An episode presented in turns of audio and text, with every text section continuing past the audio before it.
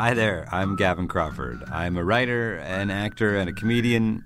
And for the last eight or nine years, I have been navigating life with my mother's increasing dementia. Has it been sad? Yeah. Has it been funny? Also, yeah. That's what my brand new podcast series, Let's Not Be Kidding, is about. It's the true story of my life as a comedian, my mom, and dementia. Let's Not Be Kidding, with me, Gavin Crawford. A new seven part series from CBC Podcasts, available now.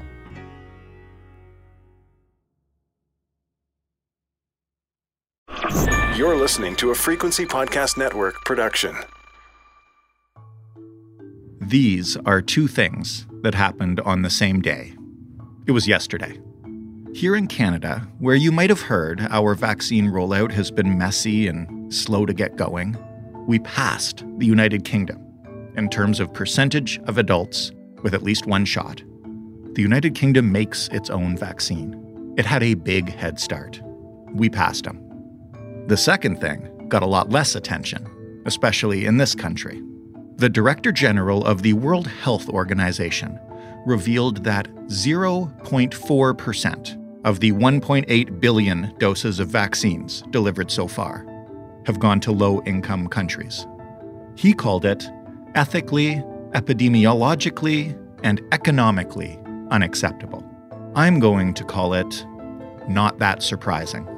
While Canadians were all wondering where our vaccines were and why we trailed the United States, who we also passed in terms of first doses a while ago, by the way, the rest of the world was waiting for help. Any help. Help from countries like Canada that still hasn't come. And there is a cost to this, even for our vaccinated friends and neighbors here in Canada. We just won't know how high the cost is until we pay it. So, how inequitable has the vaccine rollout been around the world? How can we move to fix it? And when you hear the catchphrase, the pandemic isn't over until it's over everywhere, what does that actually mean, scientifically?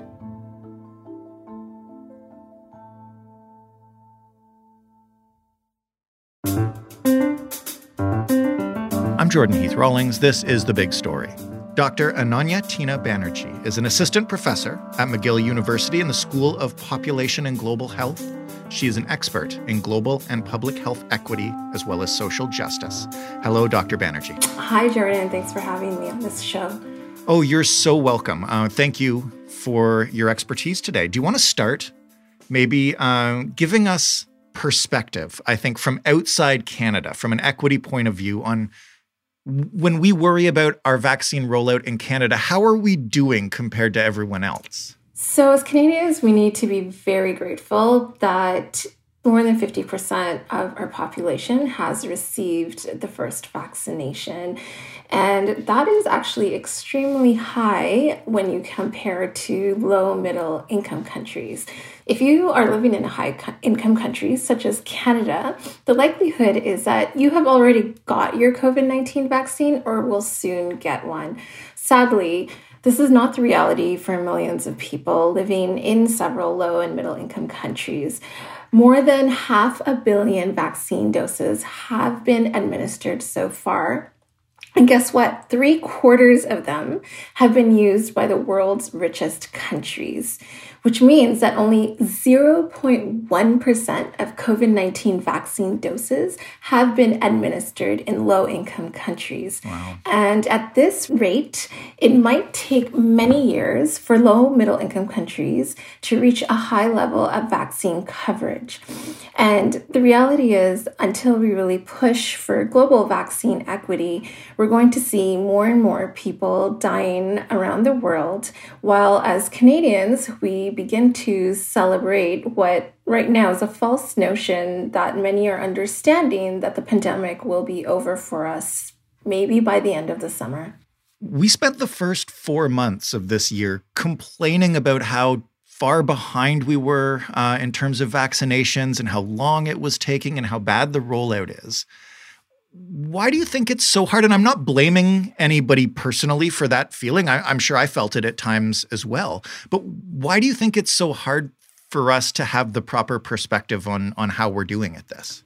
So I appreciate that question. And I was, you know, among the public health researchers and advocates in Canada that was actually very concerned about an inequitable vaccine rollout here in Canada. And we saw it happen. We saw, for example, immigrant communities, racialized communities, seniors, um, homeless individuals were being completely left behind the vaccine rollout. And it took a lot of rallying and to convince our provincial and federal governments that we must give the vaccine to those um, who are at highest risk. They need to be first in line.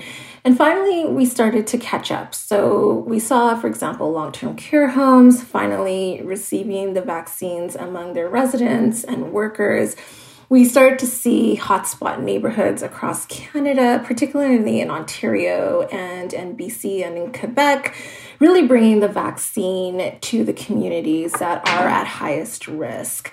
And I'm not saying that, you know, we are now getting ready for a perfect, you know, rollout in terms of getting the second vaccine, we are going to see issues coming ahead for sure. And now there's a huge debate happening.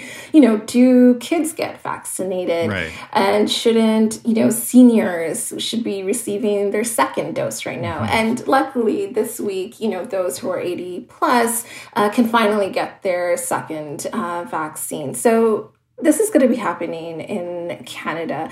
I think for me personally, when I started advocating for global vaccine equity, it actually really started when India started to experience their deadly second wave right. of the pandemic. And for someone who has family in India, I saw firsthand, virtually obviously, the struggles that my family was going through in terms of accessing a vaccine, but then all of a sudden being hit with this second wave. And I'm saying I have a relative almost every week who's coming down with COVID. And, and we've seen what's happening in India. And it's a result of not having access to the vaccine. These new waves that we're going to start seeing across various countries, and we've also seen it here at home in Canada is a result of not vaccinating quickly enough, which leads to a lot of new variants, which we actually don't have confidence in that the vaccines that we're getting right now will protect us from future variants, particularly from con- countries that, you know, do not have access to vaccines right now. And I want to get into the science uh, behind the vaccines and variants in a little bit.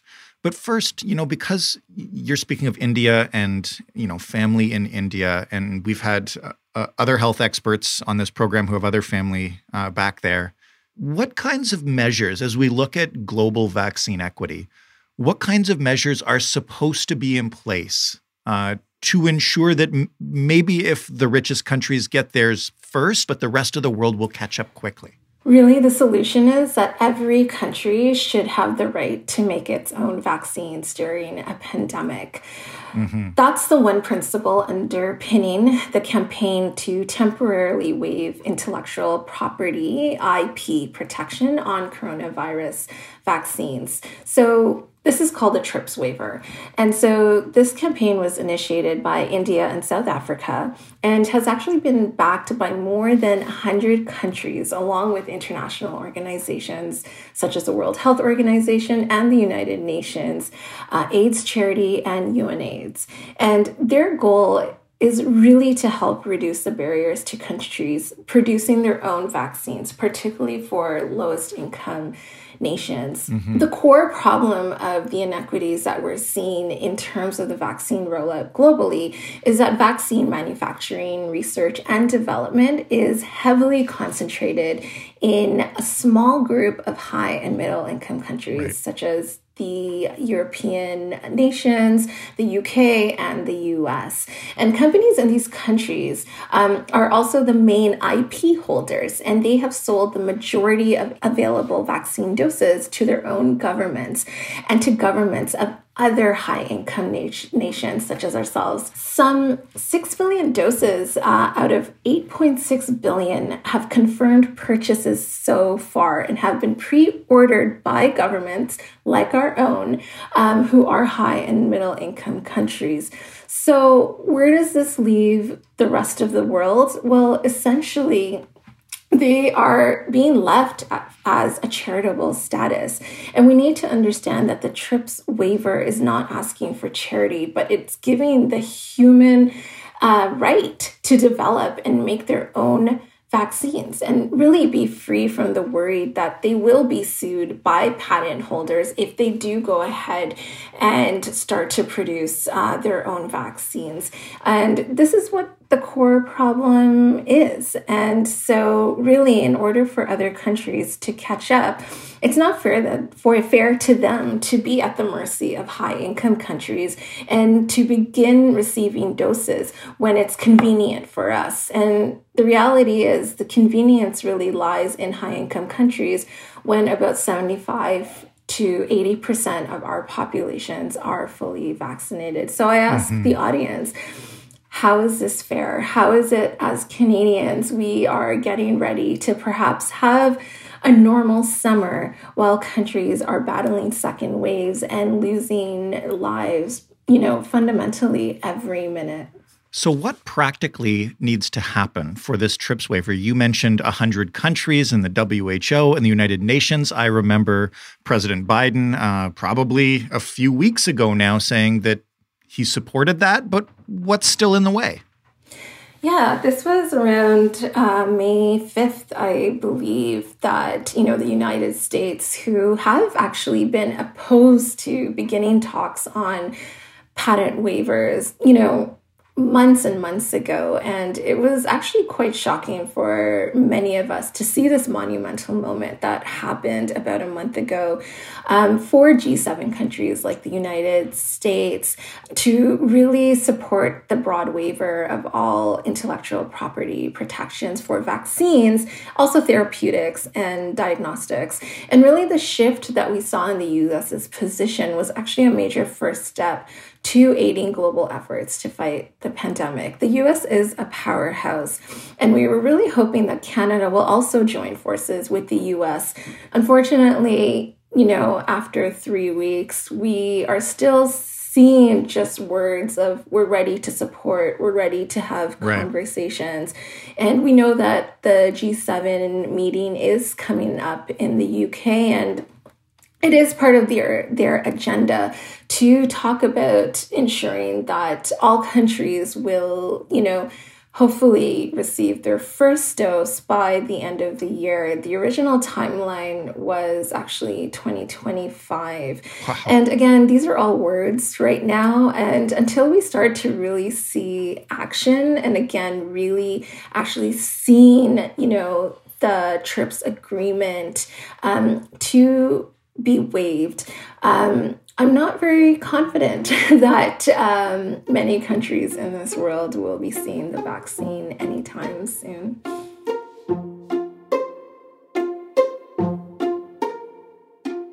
The big story will be back in just a minute.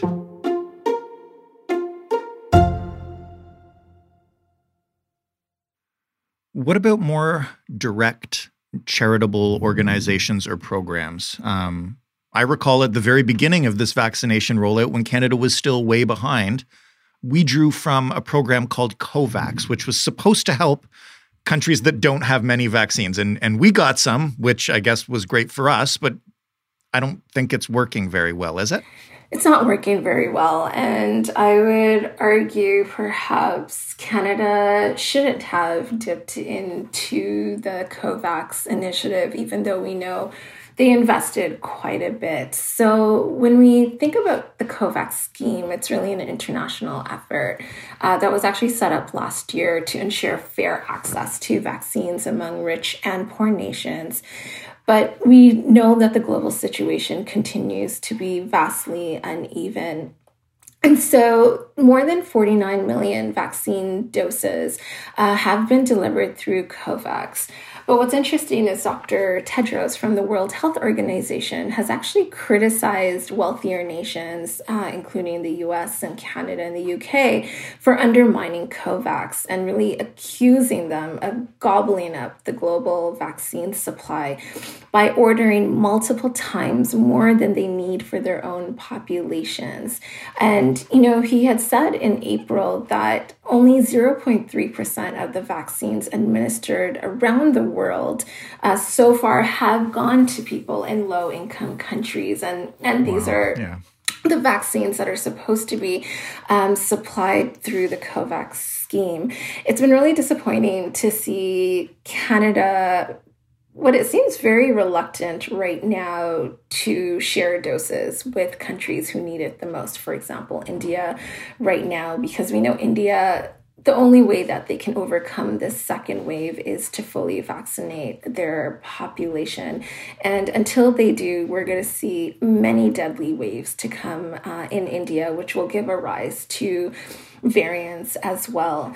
Countries such as France was actually the first country to dip into its own domestic supply and to share vaccines. And they actually sent 31,000 doses with another 74,000 on its way. And also, the European Union and the United States have also promised to share 100 million and 80 million doses, respectively, with low income countries by the end of the year. But the reality is, regions in, for example, Africa urgently need at least 20 million doses of the AstraZeneca vaccine uh, in the next six weeks to administer second doses to everyone who received their first um, within the 8 to 12 week recommended interval between doses. So we have to remember that Africa, you know, they are largely relying on India through the Serum Institute um, to give them vaccines. But because of the situation in, in India right now, and rightfully so, India has decided to not export any vaccines until the end of the year.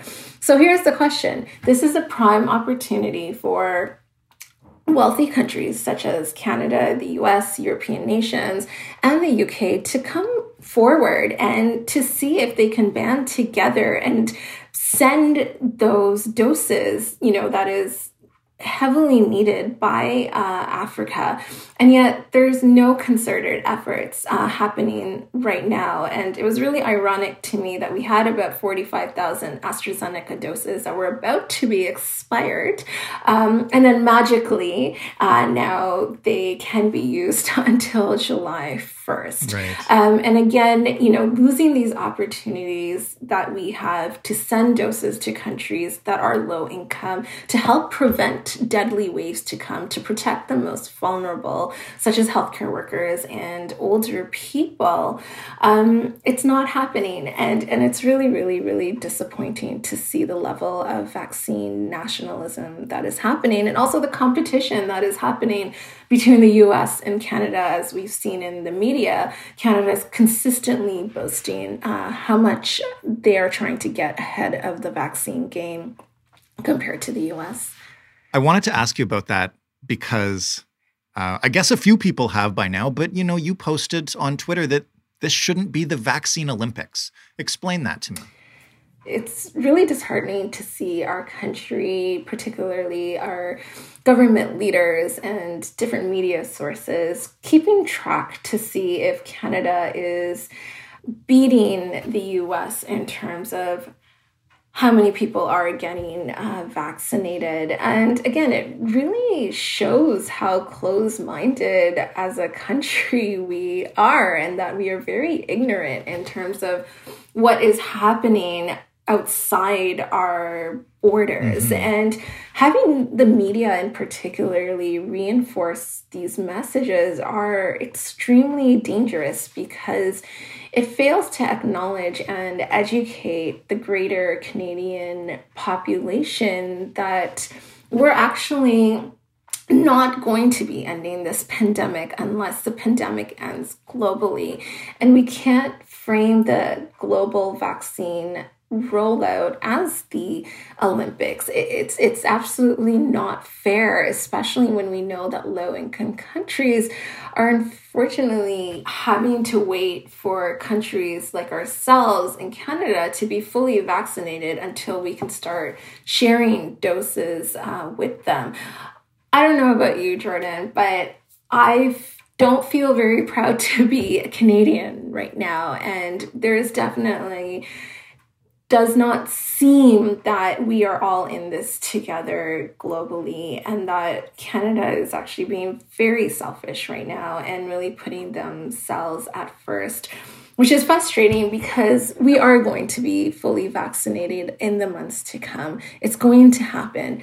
And it's really unfortunate that they are not thinking more broadly and really working right now in terms of how do we make sure that everyone in this world is protected from the virus and not only us. It certainly seems like, and I can understand it from the point of view of just an individual Canadian citizen. You know, you're you've been scared for more than a year, you're desperate to get vaccinated. But what I wonder about is if the governments are seeing the same data you're looking at, we're all seeing it. Uh, has it just become politicized with the provinces complaining about the number of vaccines we're getting and the federal government blaming the provinces for the rollouts? And and is that what's making prioritizing only Canadians until we're all done uh, such an important part of the government's plan? Absolutely. The vaccine rollout has been extremely politicized, and it's also, you know, ensuring that the economy doesn't also uh, get affected. And it has already been affected but trying to really you know see how much more can we save the economy through this rollout. And and we've seen it here in canada. We've seen it across provinces and it really speaks to the fact you know who you know was in line first to get the vaccinated vaccination, particularly during the second uh, phase rollout. And, you know, a classic example was that we knew that the vaccine should go to essential workers and healthcare workers and seniors first. And, and we didn't see that happening. I mean, mm-hmm. needless to say, we're, we're in a better state right now. Um, I still don't think kids should be vaccinated, being vaccinated right now. I think they they should have been able to wait longer. They can afford to wait longer because we know that the rate of having COVID in younger children is only 1.2%. Um, and we are reaching that mark for many priority populations that they need their second vaccine right now in order to have the full um, effect and protection against the virus. Having Canada and also the US you know, being vaccinated at the same rate, we need to also think about why is this happening? And yes, it is. It's definitely a competition, but it's also to make sure that we can open the borders uh, up again between the U.S. and Canada for trade purposes to help boost the economy again. So I think you know, we have to always be being mindful that when decisions are being made, it's, you know, at the point where it's actually about ensuring that we save the economy and unfortunately does take precedence in terms of how do we save lives. Well, this is the last thing that I want to ask you. I mentioned I would ask it a little while ago. If we can't do the right thing for the sake of doing the right thing and helping countries around the world, convince me or the listeners that we should do it for our own self interest. You know, that why won't this pandemic end until the pandemic ends in Africa or Southeast Asia? The reality is that everybody deserves getting vaccinated across the world. We cannot be happy if we continue to see others suffer because they're not getting access to the vaccine. So, equity in vaccine access is the right thing to do. It's the moral thing to do. We need to care about saving lives in all countries, not just our own. Also, understanding that health is a fundamental human right. Vaccines are like essential medicines and really need to be an integral part of ending this pandemic globally. If we are all, as Canadians, pushing for global vaccine equity, it really showcases that Canadians are part of an expression of global solidarity and compassion. It sends a clear message that we are in this together and that this pandemic will not be over for Canadians until it is over for the entire world. Also, it's a smart thing to do having global vaccination coverage really offers the quickest path to ending this global pandemic and also reaching global population immunity. We can't just focus in on herd immunity in Canada because none of us will be safe until we are all safe. Dr. Banerjee, thank you so much uh, for opening up on this issue with us today. Thank you so much for the opportunity. I really appreciate it. Dr. Ananya Tina Banerjee of McGill University. That was the big story. For more from us, head to thebigstorypodcast.ca. Find us on Twitter at thebigstoryfpn. You can talk to us anytime on email, thebigstorypodcast, all one word, all lowercase, at rci.rogers.com. As always, every podcast player in the world you will find our podcast in. Same thing with smart speakers. Just ask them to play the Big Story podcast. You can do it in that voice if you want. Thanks for listening. I'm Jordan Heath Rawlings. We'll talk tomorrow.